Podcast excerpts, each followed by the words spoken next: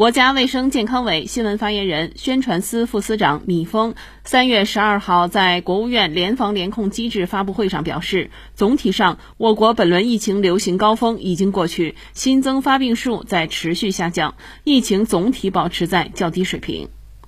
总体上，我国本轮疫情流行高峰已经过去，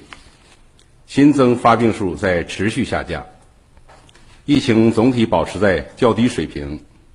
要把医疗救治工作摆在第一位，不麻痹、不厌战、不松劲，毫不放松，抓紧各项防控工作。